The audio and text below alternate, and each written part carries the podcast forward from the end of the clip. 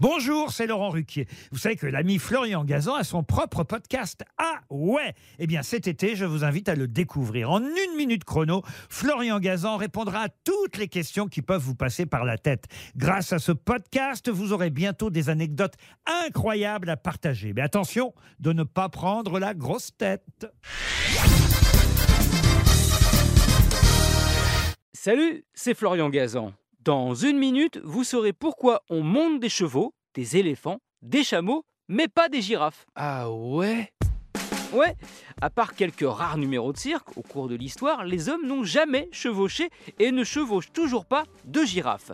Si Jules César l'a ramené en Europe, en souvenir de ses conquêtes africaines, c'est comme trophée et non comme monture.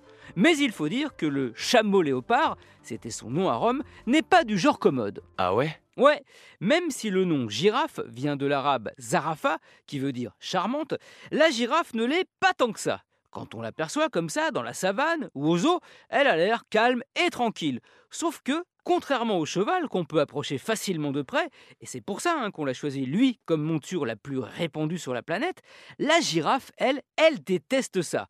Sans doute parce que dans la nature, ceux qui viennent vers elle sont souvent ses prédateurs, comme le lion.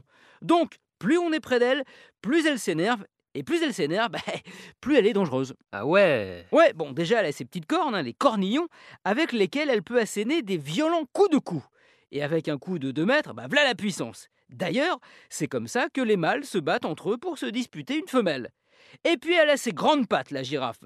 Quand on voit qu'une ruade de cheval peut tuer un homme, imaginez un coup de sabot d'une girafe. C'est pour ça que les lionnes lui sautent dessus quand elle l'attaque, et à plusieurs généralement, car un simple coup de patte de girafe qui touche la tête d'un lion peut le décapiter. Bref, autant d'arguments qui font que l'homme a préféré se rabattre sur d'autres herbivores moins nerveux. Et quand il croise une girafe, eh ben, il vaut mieux qu'il prenne ses jambes à son cou. Merci d'avoir écouté cet épisode de Ah Même si vous avez un coup normal, hein, ça passe. Retrouvez tous les épisodes sur l'application RTL et sur toutes les plateformes partenaires. N'hésitez pas à nous mettre plein d'étoiles et à vous abonner. À très vite